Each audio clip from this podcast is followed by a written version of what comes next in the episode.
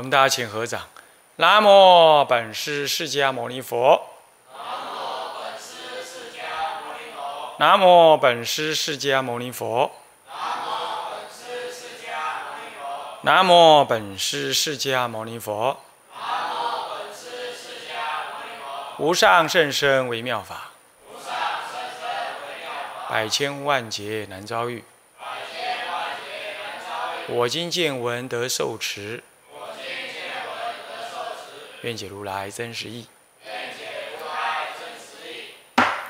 中国佛教史，各位比丘、比丘尼，各位沙弥、沙弥尼，各位居士，大家阿弥陀佛。阿弥陀佛，请放掌。啊，我们上一堂课呢，上到教材第一百七十三页了哈，就是元朝。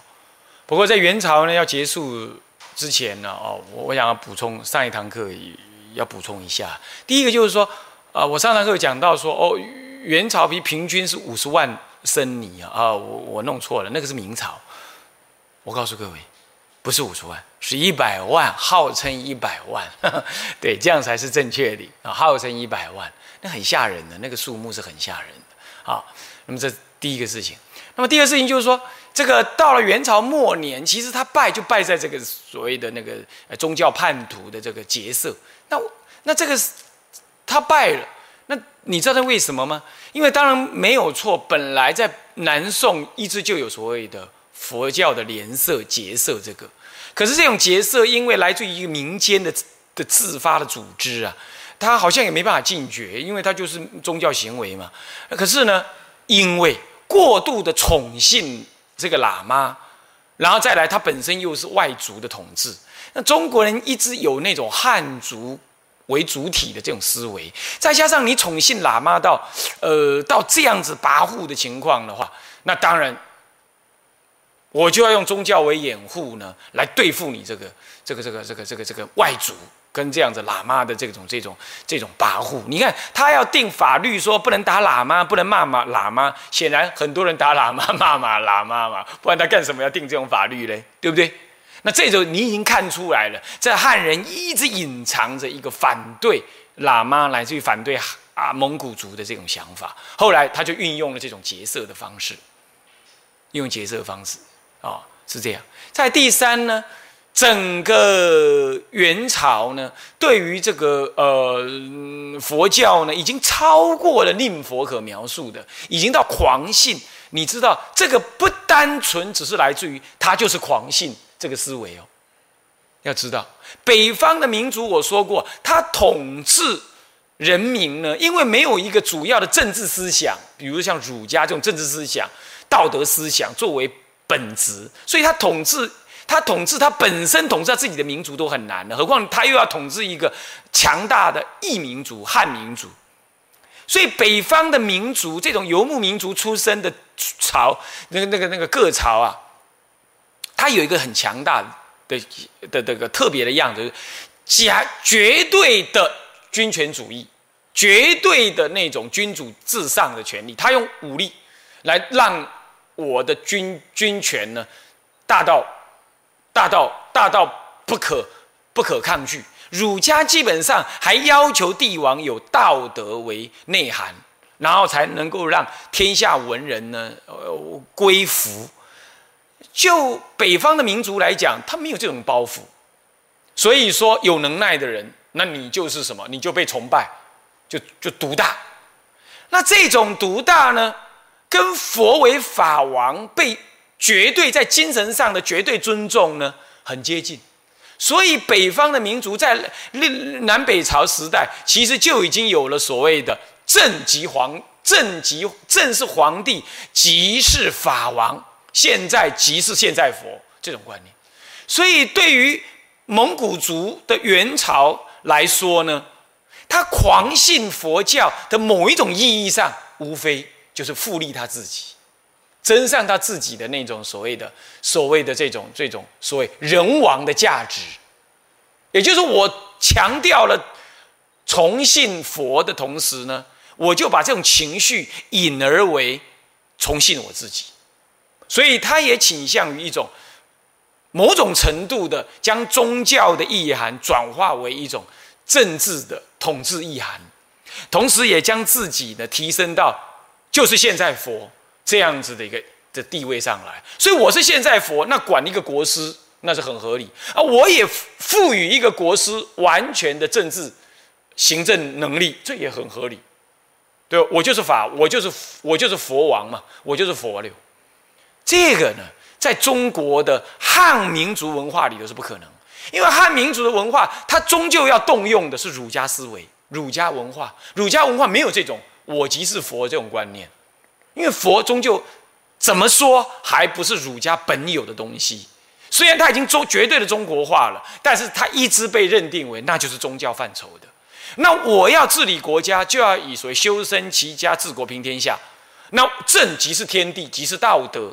他就是用天地道德的代言人这种立场来取代了我即是佛这种立场，但是在内在的本质是一样的，也就是皇帝即是一种形而上人民最高的医旨的一种道德跟圣性的所在。所以人王跟神王跟神格，人跟神这个人格跟神格，在某种意涵上，它有一个轻微的链接在那儿。就汉民族来说，他是用儒家的天地君亲师这种思维来完成的。那么就外民族来说，他没有儒家这种思维啊，那他就借用佛教，所以他狂信了佛教，他对佛教有完全的投入，让佛教呢，甚至是喇嘛僧也这么样子的狂妄，他可以没关系那么宠信，这内在里头是隐藏着。隐藏着的这样子一个精神思维的，这是一种哲思的内涵。诸位这样了解吗？好，那么这个呢，是一般的佛史是讲不到这个东西的。啊，你要去体会，你才会知道。好，这要补充一下。那么接下来我们讲明朝喽。明朝呢，轻轻带过了哈，不必太多。首先你要知道，明朝呢，在万历年间，这是已经是嗯明末了哈。那么呢，有这么一位进士叫做谢兆志。在杭州写了一个《五杂主主主》啊，《五杂主》《五杂主》卷八内，他对当时的佛教有这么一段评论。那么这个评论里头说了，今天的四教带骗天下，你看看明朝也是这样带骗天下。那么呢，就是骗满天下。那么呢，林雨范公是胜于红色啊，红色就是校色了啊。那么呢，这个诵咒，呃呃，奉受咒背是宣于玄歌，也就是说念经啊、念咒子声音呢，多于一般人民唱歌的声音。上至王公贵人，是下至妇人女子，每谈禅拜佛是无不洒然色喜者。哎，我觉得这还蛮好的嘛，是不是这样子啊？是啊，大家谈起禅禅拜佛，很高兴的样子。不过呢，这类人。嗯，大落有二端，啊，这这大概有两类啊。以下我不念了，大概就两两类。一类就是啊，算是中焉者了。啊，其他还有一个下焉者，就是贪生怕死，只求现世的好啊，这这这求神拜佛，这只求什么好报，呃，然后呢，呃，以这个这个这个这个求福报这一类，他觉得这是最不足言的下焉者。那有一个中焉者，就是接着他讲的这一类，干嘛呢？他觉得他自己年老气衰，今生所做的事情不好，他认知轮回，所以要修功德补过等等这一类的。他觉得这个是，这个哈，也就是，就是拿一种佛教当做一种老年的补救措施。他觉得是这一类人呢，十十占七八。那么有上烟者是什么？是属于那类参禅的人。明朝参禅还是很多哈，参禅念佛这一类人是修学佛法，不过呢，老爱谈玄说妙。啊，那么呢，这讲求华丽的外，这这语言的外表，其实直指人心，呃，他并不了解，是这样。那这个呢，十十当中，呃，十份当中占了三二三。这样讲起来哈，其实这样讲起来，明朝的佛教基本上呢，这民间信仰上也算，也就是说，一般民间信仰的情况比较多，就对了。他的说法是这样，那么你要说这个人反佛教，也不决然。他后面有这么一句话，所以说，就是说啊，嗯，先之所获十常七八，后之所获百有二三，啊，一百当中有二三十嘛，啊，这刚刚讲了。那其余四世宗旨尚未得其门，况敢窥其堂奥哉？至于庸俗庸，这至于庸于俗子，贪生畏死，妄意求福，又不足言矣。这个人对佛教是有一点了解的，他也不，他凭他这句话，你可以知道他对佛教是有点了解，而且并不尽然否定佛教，所以他才会讲说：尚未得其门，况敢窥其堂奥？你要知道，堂奥是一种尊重之词。是不是？但是呢，他有点执理废事。他认为说，那个是那老百姓都马是在那求福报而已啦，拜拜儿啦，呃，求福报啦，贪生怕死啦，怕轮回啦，啊，所以才修一点呃西方钱呐之类的这样子。那参禅就是爱讲一些谈玄说妙。你要知道，这个固然就他这个对他一个近士来讲，是高级知识分子来讲，当然这样是不足。不过你要知道，对民间信仰来讲，这样已经很不错了。你了解吗？不过这个人并不全然不了解佛教，也不全然对佛教没有好感啊，不全然呐，不全然。他这个文字是这样子。那但是呢，这样子日本人把他引这段话，他也没做个说明，他就说你这样就可以认为你了解当时明朝晚明时代的佛教的特点，到底什么特点啊？在我们今天用儒出家人来看的话，其实这不尽然不好啦。只是说向上一着真的是没有，这里头并没有，他只基于一般的社会性观察，并没有谈到出家人到底怎么样，其实看不出来的，好看不出来，就明显看这应该是一般的凡夫俗子，而是一般人民的生活方式、信仰的方式。他描述了所谓的所谓的什么释教带骗天下，这可见呢，到明朝这佛教还真是行，还真是显学啊，还真是显学。好，以一个近似立场来看的话，好，你比如说，你比如说是，呃，这这这林雨范公是胜于红舍啊，红舍就是学校，一般来讲指的是儒家的学校啊，比那个学校还多哈。不过本来就比学校还多嘛，到现在还是啊，对不对？问题就在于里头的出家人不多，呃，能够真正弘扬修修道、自利利他，呃，那那那才是重点啊。好，接着。明太祖，我们知道，我们朱老先生呢，他本身就是宗教叛、宗教暴徒 出身的啊。他当时据以据以抗拒这个元元朝，并且因此而能得天下的，他也就是运用了白莲教转出来的明教这样子的一个一个宗教宗教叛乱集团。以以元朝立场来说，叫叛乱集团。那么以以以叛乱这个事情来讲，叫做暴徒啊，他呢而得天下。那么他在觉皇寺里有当过沙弥，曾经被一个老尼师所带大。那个老尼师有点功夫，那么就看他就说，嗯，这个人以后将来，这个小孩子小沙弥将来呢会做天子，一定要小心保护啊，都不知道真的还假的了啊。这曾经有这么记载啦。不过，呃，这位朱洪武，哎，还果然呢，哎，得了天下了。啊，以这个宗教的方式得天下的呢，哎，中国历史当中就这么一个，啊，就这么一个，啊，就这么一个，这还真是呃很很少有的孤立，很少有的孤立，因为宗教在中国一向没办法拥有大力量的，而他能。不过也因为这样，让后来的清朝呢吓了个半死，那也影响到我们今天。宗教徒的一个一个一个带跟政治的关系也，有一点怪异啊，有一点被控制，也是因为这样来，因为他就真的是以一个宗教的宗教的方式呢夺得天下，啊，夺得天下的啊。那么 他呢，他自己是暴徒出身，他很了解呢，呃，宗教暴徒可以呢，呃，叛变成为啊，把他的王朝给推翻，所以他一开始就进行了，呃，第一，他当然是信佛的。那信佛，但是也不能让佛教过度的过度的膨胀，所以基本上他呃进行了呃所谓的保护政策，同时也透过保护给予监督。你要知道，我们不需要人家保护，我们只要平等对待就好。但是你一保护，他就监督你了啊。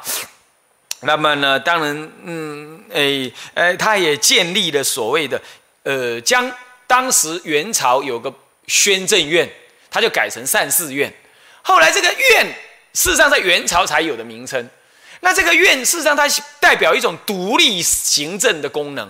事实上，到明朝根本也不可能了，它还是回归到唐朝以来的所谓的文官体制之下，俗官管出家人这种概念，所以他因此又把善政院改成善寺院，善寺院又呃宣政院改改成善寺院，是过渡，真正又改回了什么深入师，又改成深入。你听这名字就知道生人之路嘛的记录嘛，显然又是以记录出家人的什么。出家人的行踪、出家人的身份，这种记录跟掌控为主了，又回到唐朝那种那种儒家根本精神来，儒家的根本精神来。所以只要是中国人，怪了，哪怕他是叛徒，他也自然当了皇帝，坐上那个位置，好像那个位置自然就会教你用儒家那一套来治理汉人。那周边的人自然就会教你这样，那你马上就回归到以儒家思维。来管理出家人这种这种角度又回来了，啊，又回来了，好，一切又回到了汉人统治的那个样子来了啊。然后他甚至于还规定哈，不能充分守戒的、不通经典的，你就干脆不要来出家啊，你不得求度。那他显然也有一定有也有考核了。那么他对女人未满四十岁，后来更加进一步改成五十岁。那如果不到五十岁呢，你不能出家为尼。啊，那你看都五十岁了，你出家为尼还能干什么嘛？哎，这个这个就是很不当啊。不过他自己呢倒是很信佛的。你比如说啦，他他请他呢，哎，这个自己呢，哎，也常常上讲山啊。那么呢，这个设斋，那么呢共生，并且重用了高僧啊，重用高僧。那接着呢，呃，他的下一弟叫做惠帝呢，被。赶走之后，那就是永乐帝。那么永乐帝呢，他就重用了一位宰相，这是第三任帝了，永乐帝啊。那么就叫道衍。道衍呢，这很恐怖。他以一个出家人的身份呢，主导了一次政变，而这政变还是流血的，基本是流血政变。那么呢，就永代这个明成祖永乐帝啊即位。可是虽然这样哦，可是他本身对佛教的修养却是很好的。他教学天台，那么呢也参禅。我说过了，从宋代以降就已经讲容色了嘛。所以元代跟明代本来他教学天台又参禅是很自然的。然后最后归心净度，归心净度。那对于宋朝末年的那些儒家谤佛的言论呢，他隔了一个元代呢。没有完全消失的情况之下，他呢仍然著作这个什么言论来驳斥，是著作《道语录》啊，哈，《道语录》等的这种著来驳斥。所以，哎，他也有护教的概念很强，然后他自己也教学天台、修规进度等啊，这样。然后呢，虽然呢是用。被视以俗人的名字叫做姚姚姚广孝，不过呢，他终身不留头发，那么呢，穿着出家衣服，终终其一生过着如法如律的僧侣生活。虽然也被叫在家名字，也做皇太子的老师了，在今天来讲算是国师级的，或者是说，呃，某种程度算是中央研究院的的院士，最起码。啊的院士了，或者是院院长了这一类的，那么呢，对国家政策影响很大。比如说，他也参加了《永乐大典》，《永乐大典》是一部集中国重要文化精髓的，就像清朝的《四库全书》一样，这是《永乐大典》的这个编纂啊，那是可见他的学问也很高，也很被重用。所以日本人基本上是称他是明初的一个佛教界的高僧了。日本人还这样称呼他啊，是这样。那当然呢，永乐帝本身呢，他也信奉佛，基本对佛教采取信信仰跟支持的立场的啊。那么呢，在 永乐年间哈，他基本限制全国出家人呢，嗯，只应该在三万六千人呃数目之内。不过呢，事实上没有办法，出家是个人的自由啦。那么呢，他虽然有所限制呢，但是终究他也信佛。他的宰相本身就道演呢，就是什么呢？就是出家人嘛。所以说，他虽然像限制，但是没有真正实行。过了七十年之后的什么呢？宪宗也是第九帝呀，啊，第九任帝呀，甚至于在一年当中，实际发给的借牒啊，啊，不不不是借牒，度牒就能够出家的人，度牒一年当中就三十二万，三十二万张度牒，那多吓人呐！一年当中哎，所以说。他也试着在早先永乐帝明初的永乐帝也想要限制出家人的数目，但事实上也不可能，哦，也不可能，啊，那么因此出家人还是累累增加，累累增加，哦，是这样。而尤其到了明末的时候呢，呃，朱元璋老先生很怕这个明，嗯，这个这个这个这个这个宗教叛乱嘛。那他一直控制的嘛，但是事实上他自己，他这个朝代自己到明末的时候呢，国库又空虚了。那么呢，干脆呢，怎么讲？哎，这个借牒呃度牒呢，干脆是用卖的。本来用考试也可以得，用买的是比较少。现在干脆呢，不管你考不考，通通要买。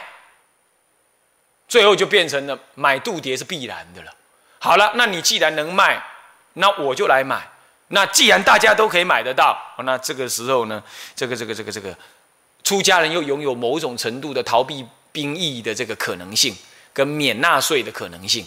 我们今天并没有逃避兵役，对不对？出家还是要有兵役的嘛。那么在那种时代都是可以不用的，那就引来了很多的不当的想法的人。那么呢，作奸犯科的人买了度牒，在佛门里吃闲饭，所以说这个这个这个情况就不好啊。所以说今天呃，我们出家不应该享有这过多的这种过多的这种权利才对啊。那么我目前是没有，那这样是对的啊，是这样。那一般老百姓呢？他信仰只基于呃自己内部的什么呢？呃，这自己内在的这种利益，是这样。所以你看看出家人过烂，然后整个朝廷里头对于出家的政策呢，他既又要管，然后又要又要给你用买的方式，买了你几乎拿来买了，换取了出家身份，你就得到了什么呢？有特别的恩宠。这从宋代以降就一直在发生这种事，他们就是没有研究佛教史。啊，所以才老干老干一样的事情，结果呢，又引来了一大堆伪烂生。那这一伪引来伪烂生之后，你当然就影响了国家的人力、财政跟道德规范。因为你出家的什么呢？你出家人是社会的精神领导者、思想的领导，社会的思思想领导。结果你的领导表现的不好，那以当时国家的。宣传能力呢，并没有那么好的情况来讲，国家的政策的宣导是不一定大于佛教僧侣在普遍民间的这种影响力的，是没有办法的。所以你看看，让出家的人过度的混乱了之后，你用所谓的特别的好处引入了太多的不好的出家人之后，其实对你这社会国家是有很不好的影响的，很不好影响。那么这样子呢，这个整个国家的国力就衰落，就是所以说你扶持佛教，让佛教兴盛，这是对的。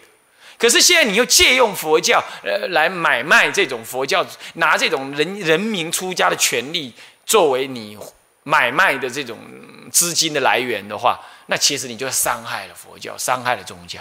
那你伤害了宗教的同时，其实就伤害你自己国家。那么这个今天不同，今天人民的主要精神思想受影响来自于媒体，而媒体来自于广告商业行为，商业行为。所以我们今天人民受到最大残害的，就是一切以利益、消费、我执、贪爱、颠倒思维为本。那出家人没有用的，出家人他自己并没有拥有对社会的足够发言能力。权力是每个人都有了，他没有足够发言能力。那么这样子呢，对社会的风俗文化影响是绝对没办法产生，乃至于百分之一。可在古代不一样，古代呢，出家人几乎就是知识、消息、跟道德修养、生死安顿等等的来源跟依靠处，依靠处。诸位要了解。古代是这样子，因为没有所谓公共传播，那出家人又分布在每个乡间地区，他又拥有佛法的知识，哈修养等等。当他是好的时候，他就能发挥这种功能，发挥这种功能。但今天，即便是好，你也很难发挥这个功能。为什么？因为社会的这种网络啦、资讯啦、杂志啦、报章啦、电视啦，那都太强了，一天二十四小时在那里轰炸，小孩子是不可能受到正常、正当的熏陶的，人民是不可能受到正当熏陶的，所以这就是恶事，这真的是没办法，很可怕，很可怕，是这样，这是不一样的。所以当时的让出家僧团的这样子的衰败。膨胀而衰败的话，其实对国家影响是大于现在好几倍、好几倍啊！要了解啊，这个是统称从从唐朝以来一路都是这样，好，一直到今天才会有所不一样，它的因素才不会那么强烈啊。好，再来，当时呢，明朝的佛教出现了功过格这种概念，这种功过格事实上是早先是从道教里头来，就是将道德修养。道教所认知的道德修养，比如说习字啦、习子啦，呃，这个、这个、这个、这个、这个、这个不淫欲啦，啊，不邪淫啦这一类的呢，当做是一个人民得功、得功、得功具体的功的这种天功，天上的功，能够升天做官，民间做官，死后升天的这样子的一个道德的一种标准，跟什么呢？跟一种阴德。中国人这种阴德观念从道教里头发生的，那么这种观念呢，到了明朝的时候呢，云栖朱宏大师就借用它这样，也拟出了属于佛教立场的功过格。这里头有很多是属于本来道教里就有的，他把引入，那也把这种功德呢、功劳、修养呢积分用。用量化的方式积分啊，五十功劳，三十功劳，十功劳，那五十过，三十过，呃，十过，这样来积分，这样，然后就让你的修善跟造恶呢有了明确的量化数据了，是这样哦。这一直影响中国人所谓积阴德、积功、去过的这种观念呢，一直影响到今天。这是明朝的时候，那这个你说跟佛教什么关系？跟佛教就是说，他将佛教原来比较形而上讲修行道德跟解脱的，现在转而成为一种社会所共同认知的道德标准的修养重点。这里头讲到解脱的也有，但是他已经先由社会的一般道德修养作为领，作为领先了。诸位这样了解吗？好，是这样啊。那么这样再来，那这样子好不好？你不能说它不好，好，这是一种刚开始你要引入这样，让人民呢能够先懂得修养道德，然后跟民间的道佛教也跟民间的道德修养相结合，甚至于跟道教的这种道德修养也相结合了。这也是进一步的谈，看到了所谓宋朝以降的这种这种本身佛教的融合融色，再加上三儒释道三教的融色，这种观念呢，又在进一步的具体化了。在明教明明朝就更具体化了，看到了没有？好，OK。那么接着呢，呃，当时的佛教出现两种很不好的状态。第一，就是专门应付赶经忏的人，在明朝呢出现。而且摆明了，它是一个系统。那应付生、火宅生，他就几乎公开的可以讨老婆。啊，日本这些学者竟然把它讲成在家僧侣，荒唐的语言。哪有僧侣就出家？哪有在家僧侣？这不是的，这就是一种现出家相的什么呢？的的的念经金灿生、金灿人物、金灿人物，他根本就不叫出家人。是这样，他就公然的娶老婆，住在哪里呢？住在那个大街小巷当中，他自己住，时候到了出来念经，这有点像现在我们在几个大都市里头看到的那个什么金灿生呢，很接近，很接近。不过他们我们台湾现在还好了，娶妻生子不敢公然了，好还不敢公然，偷偷摸摸是有啦，啊不敢公然。那这但是那个时候他是公然的。第二种叫做真道人，什么叫真道人呢？就他基本也算是怎么讲呢？他看起来呢，应该是去西家带眷，不过呢，他形象也是出家人的样子。那么专门来做应付什么寺庙里头啊，这个这个这个收田赋啦、收租啦这种动作。那收了租之后呢，可能有一部分，嗯，那那那么或者是经营寺庙里的田地啦，怎么样？他可能表面看起来像是出家人，可是他明白了，他就是有在家寺的人。然后他这样做这种经济的运作呢，来帮助这个寺庙的什么的经济，他就拿寺庙的田地、财产等去做经营，资金的经营或者去收租之类的。好，然后呢，把收租所得的盈盈的的的盈利的部分交给寺庙。那当然，他也因此要换取他生活所需。算是一种介于民间跟寺庙中间的一个呃财务管理、经营管理，这样这叫真道人。这个后来到民国初年仍然还保留这样，不过他已经用一个出家人的形式来表现。他是个出家人，叫做外当家，整天就在寺庙外面看不到人的，挂名但看不到人。一年大概只回来两次寺庙，然后把钱交进来，整年头在外面收租。然后他在他在那个都市里头，通通有。有他的房子，那么呢，有良心的就自己住啊，没良心的就是带西家带眷住啊，这样这种真道人的东西，其实到民国初年也还有。我师父曾经跟我讲过，但他不知道这个名称呢，他没有讲出这个名称，但是意义是一样啊。也因为这样子，再来再加上呢，出家人过度的多，平均大概都五十万人，整个明朝大概平均出家人都保持在五十万人。这样子的数目，那加再加上卖界碟啦，呃，龙蛇混杂啦，再加上所谓的劫色，从南宋以降，这个劫色已经都存在了。那么劫色就良莠不齐啊，白莲教、白云宗等这些劫色的人呢，他一直变种，一直变种，然后一直各地一直产生。所以你朱元璋以以宗教暴徒出身，那么你也无法完全禁绝地方上的所谓的邪教劫色。所以中国佛教最后一支有一支，一支有产生这种所谓的这种邪教的这种劫色行为呢，到明朝末年仍然还在，而且它造进造成了民间的某种程度的动乱。那这个就造成了什么？这个人民的呃，这个朝廷上面呢，儒家的儒有有有识之士的奏请呢，这个什么控制啊、整顿等等。那么也就进行了某一些整顿的动作，比如说禁止在做什么建教啦、度身啦啊等动作啦。哦，那么呢，嗯，呃，比如说啦，呃，那么要求呢，这个什么呢？要求要杀太，呃，淘汰一些僧人跟道道士等等啦。哦，这样。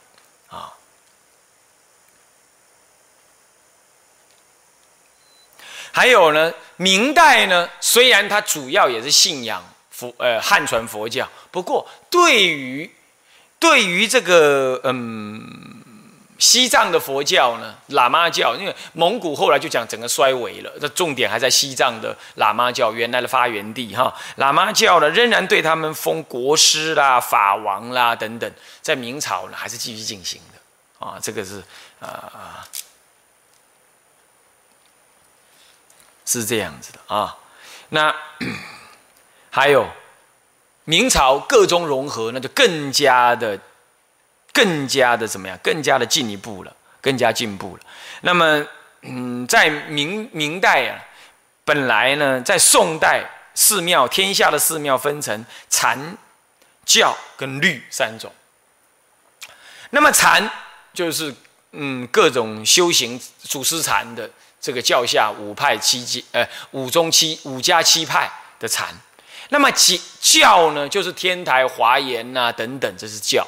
那么呢，这个律就是律宗。后来到了明朝呢，律宗已经几乎不见了，那就把那么就把律宗这个律呢改成改成了改成了什么？改成教。那把原来的教改成讲，所以讲释了。那么讲释就讲天台华严法相为事等，以讲经说法为主，叫讲释。那么呢，那教士呢？教士就专门赶经忏，瑜伽教叫做教士，这样懂吗？就明朝改成这样子的，就是天下的寺庙就盖是就就广就变成这样。那后来呢？这三类的寺庙哈，各自穿的袈裟颜色也不一样。可是到了后来呢，连这个也打成一片，大伙儿都一样了。换句话说，各宗也进行了，连衣服的分别也就没有了，也就进更进一步的互相融摄在一起，分不清楚了，分不清楚了啊，是这样。那这个进行的动作，一路一直到晚明清都这样。最后，甚至于连禅宗本身的五家七派啊。也融合起来了，也不分了，也不分了，他也无法分了。呃，然后临济宗也搞不清楚自己临济宗的主旨宗旨是什么了，也也不太清楚了。啊，这这这这故事剧情是我们直指呃这个六祖大师的了，他也不分宗派了，也这样。所以一直融合，一直融融合到后来啊，他原来的那种那种宗派的那种格局都完全没有了。所以到今天的台湾也是这样，你们看到。所以这一路融摄到底啊，融摄到今天呢，就有其名而少有其实的情况啊，是这样啊。那当然呢，明朝佛教哈，仍然还有可说的地方，原因就出在，虽然说有这么样子的一个一个衰败的迹象，乃至于有那种那种所谓的那种不当的结社。叛乱组织、宗教的叛乱、暴乱组织，哈，这种结社组织，哈，出现，啊，虽然有这样，啊，但是呢，嗯，对于这个佛教的发展来说，因为有明代的四大师的这个领导啊，总算在明代呢，也不算缴白卷，啊，像清代这样子，大部分是以缴白卷的情况存在。啊，那么呢，明代呢还是有，那就四大师。不过在四大师之前，我们要知道，就是说，呃，在明代已经是念佛跟参禅呢都互不相妨碍了。这个宋代、五代、唐末五代就已经强调念佛、禅、教、静的融合了。那么呢，经过宋跟元的这样子一路这样子推动。到了明朝，可以说大势已定了。清朝已经只只是照做而已，就大势已定了。参禅也念佛，哦，那么各宗各教呢，几乎也都可以参禅，参禅也学学教，都已经融合在那儿。哦，所以说从融色期一直到震荡衰衰退期以来呢，就没有什么特新的格局。那么这明朝基本上佛教的格局也是这样，尤其明明末的四大师呢，个个都讲各宗融合。偶益大师是最后一位，他尤其是极其大臣，他自己学天台，可是不是他说他不做天台的，呃的的的子孙啊，他要融摄华严，嗯这这个贤呃华严啊唯识于天台之中。啊，他虽然否定禅，他自己也参禅，早先也参禅。他否定禅是因为看到禅门衰败，所以他努力研究戒律。啊，那教理研究天台，那么修归净度，以天台的角度来怎么样？以天台的角度来解释净度中。然后他对密宗也也有略有研究，然后对唯识也特别的注重。哦，是这样。你看，那叫就是那净土宗、禅宗、律宗、呃密宗、唯识，哦，他都涉猎，是这样啊。著作也非常的多这这，所以这就是最大的明显。那么之前有云栖朱红大师，他自己学华严，那么呢学华严，那也参禅，那弘扬净土宗，弘扬净土宗，所以教学华严。那么修归净度，那么兼及参禅。那么不但这样哦，他自己呢，将水陆仪归，要再进再再次的进行怎么样？进行修，进行这个这个这个这个这个这个这个这个修润的动作啊。那还有不只是水路，他还对堰口堰口本呢也进行了某种程度的修改跟注解，这些都基于所谓的啊我们所谓的密宗的东西内容哦。你看他就很很融色，所以提倡诸宗融合的一种新佛教。这个其实你说它是新佛教，那是为什么？因为到了宋代，只是意义概念上融色。但还没有把它讲成为佛教就应当这样。那么元代呢，基本上就停滞在那，各自还是保留汉传佛教，还是基本延续的宋代的样子。到了明朝来，由弘朱弘大师这样子，云栖大师，他干脆就说，我们佛教应该要走向这样，鼓公开的鼓吹成为一个各宗融合的这样的做法。这已经完全公开、极力的鼓吹了，所以它形成一种新的气息，新的宗派，也就是没有宗派的宗派，完全融合的这样。那这样啊，同时他也做了功过格，对不对啊？是这样。然后再来呢，子博真可，子博真可，就像宋朝的大会中。中稿一样，子伯真可呢，他也卷入了某一些政治的政争当中，也被贬义到南方，甚至于也不准让他现出家相。那么他也用用像不能穿出家衣服的情况之下，他继续的呃参禅，继续的呃推动呢《大藏经》的什么呢？这个方册本，也就是我们今天所看到那种方方的，用这样翻的这种方册本的这种。推行，这是宋代才开始有的，呃，不，这这是明代才开始有。宋代开始用印刷，版式印刷，啊，版式印，但是还是卷卷轴的，或者折叠的。但是到了这个明代来啊，明代来呢，它开始用方册本，方册本好带嘛，而且容量大嘛，容量大，它一页就可以，一面就可以，一张纸就可以两面了嘛，一张纸就可以两面了，这样子啊。两面印，这样他极力的推动这个，他自己也参也是参禅，那也一样怎么样？也学华严宗，哦，那么那么同时呢，呃，也念佛，那推动这个呃大藏经方册本的呃这个这个的出版啊的出版啊好。那再来就是憨山德清，第三位大师憨山德清，他仍然呢跟子伯、曾可、云栖、呃朱红呢几乎都有同门之谊，因为他们都跟辩荣大师、华严中的辩荣大师呢的学生，都跟他亲近过，所以他们三位基于同一时代，稍微前有前有后，可以说是同一个时代。好，憨山德清大师哈。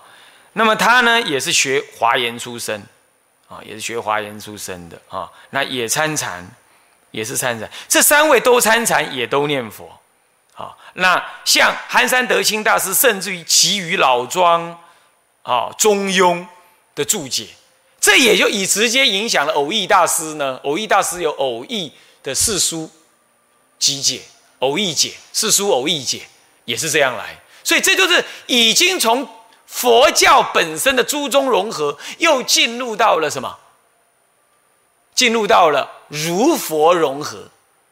他跟道教为什么不讲融合呢？因为道教哈说他是说他有多高的精神涵养，看起来又有点有点这个鬼神信仰啊。那么那么道家又有时候老是会会模糊了佛教的这种这种佛的观念，所以呢。我们明末的大师，基本上他宁可愿意跟儒家来结合，因为儒家讲的是修身齐家、治国平天下这样子的基础，刚刚好作为佛教解脱的世间基础，所以佛教特别愿意跟儒家来结合，这样作为人的修养呢，是很好的作为基础。那有人的修养，人天秤圆满了，再来进行所谓的解脱秤。的修养，哎，那就显得很好。所以到明末四大师来，他们大部分都是跟儒家相结合，唯有比较特别就是云栖朱红呢，就功过格这件事情来讲，采取了跟道家某种程度的结合，某种结合。不过也有了，他们也比如印光大师，民国的印光大师也特别强调什么呢？呃，音系文这一类的，那就是也是道家的东西。不过这个是仅集于几部经、几部几部书而已。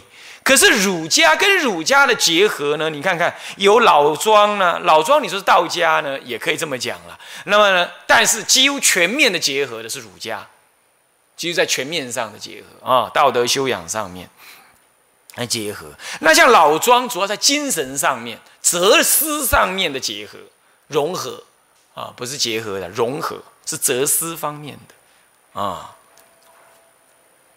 是这样。啊那么像偶益大师啊，啊，他嗯，我刚刚已经讲了哈，那他还推展，他虽然没有后来离开禅宗，但是他说禅是佛心，那么呢教是佛语，那么呢律是佛行，那么有心有语有行，最后归于净度，所以他几乎把各宗全部融合在一块。几乎是八宗融合的，所以日本人尊称他是中国最后一位大思想家。最后一位，我不晓得他什凭什么意思讲这种话，是这样。但是日本学者他是这么认为的，他很尊重偶益大师，但是他却说那是中国最后一位大思想家啊，还不只是宗教家，还大思想家啊，是这样。那么，所以说明朝的四大师，某种程度代表的儒释道三教结合，不只是感情上跟彼此的关系上这种结合而已，已经进入到了实质上的结合了。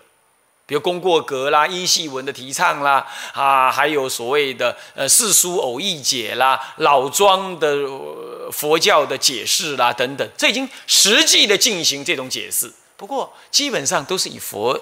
佛为主体的结合，啊，已经进行的这样，然后再来，相对于宋代以来的居士弘扬佛法，一直延续到了明朝，也总算呢有了什么呢？有了一个继续继承的相貌。所以说，居士佛教呢也就非常的兴盛了。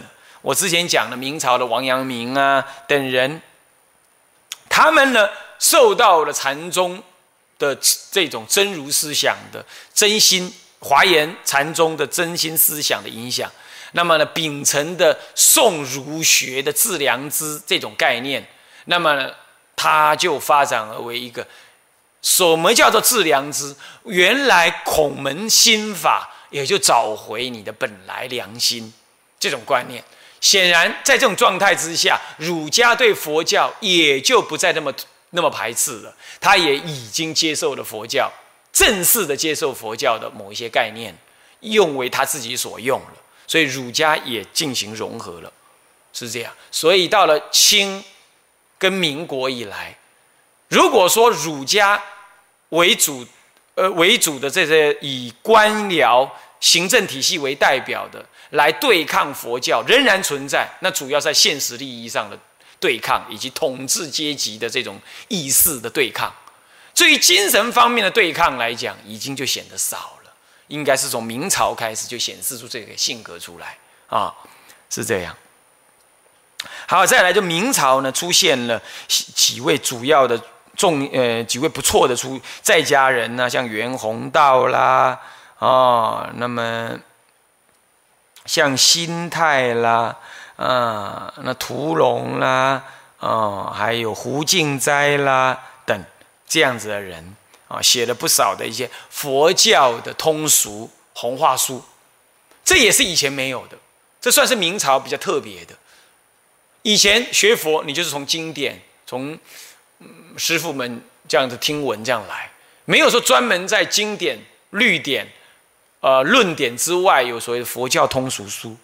那现在就不同了。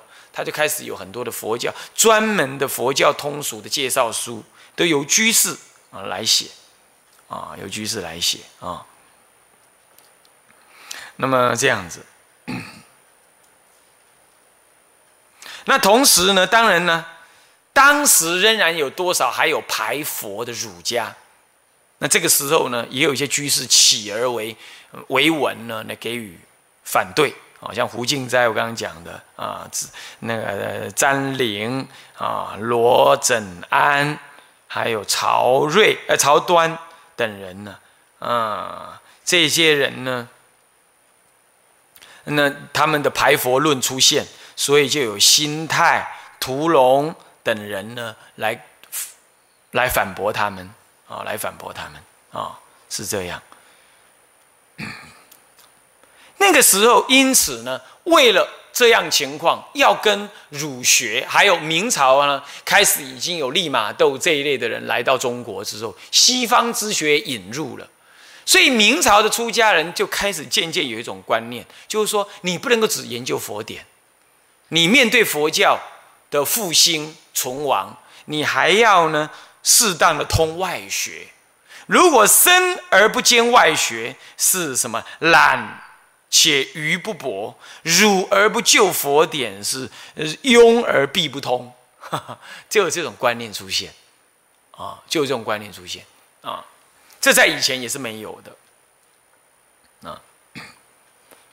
那最后是明朝呢，嗯，有四部藏经的印刷啊，流通啊，这也是其中当然包括了。呃，这个智博真可大师的那个万历版啊，这样的流通。啊，明明代呢，这史籍还有图画书，一般的红画的图画书，用图画来表示佛法，来通俗弘法的，还有僧传，还有佛法的概论书等等这一类的，很平民化的，还有融色儒释道或融色各宗嗯的这种。这种混融性的这种佛教，好不偏于一一宗一派的这种通俗性的佛法介绍书呢，在明代就出现了非常多。那么也就为了清代到民国以来，这种佛教进一步的普及于民间呢，做了一个伏笔。然而，它进一步普及到民间，跟民间的商人相结合之后，出家人反而在。政治或者在高级知识分子这一边的影响力呢，相对于古代，哎，就就减少了。尤其在帝王这边的影响力也就相对减少了。所以说，一边得一边就失，最好是两边都有才好。好，不过明朝已经进行更加的普及化，到了清朝的时候，你就看看到它确实普及化，然而也受到帝王的压制之后呢。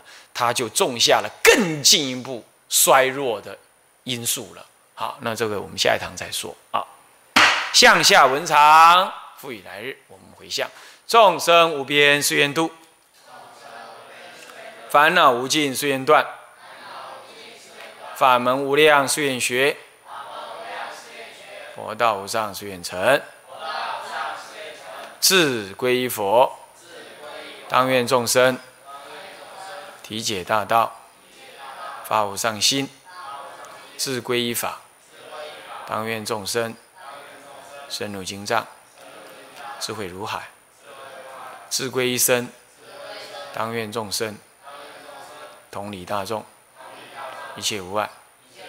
愿以此功德，庄严佛净土，上报四重恩，下济三途苦。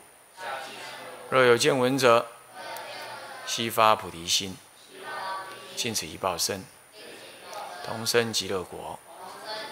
南无阿弥陀佛。南无阿弥陀佛。南无阿弥陀。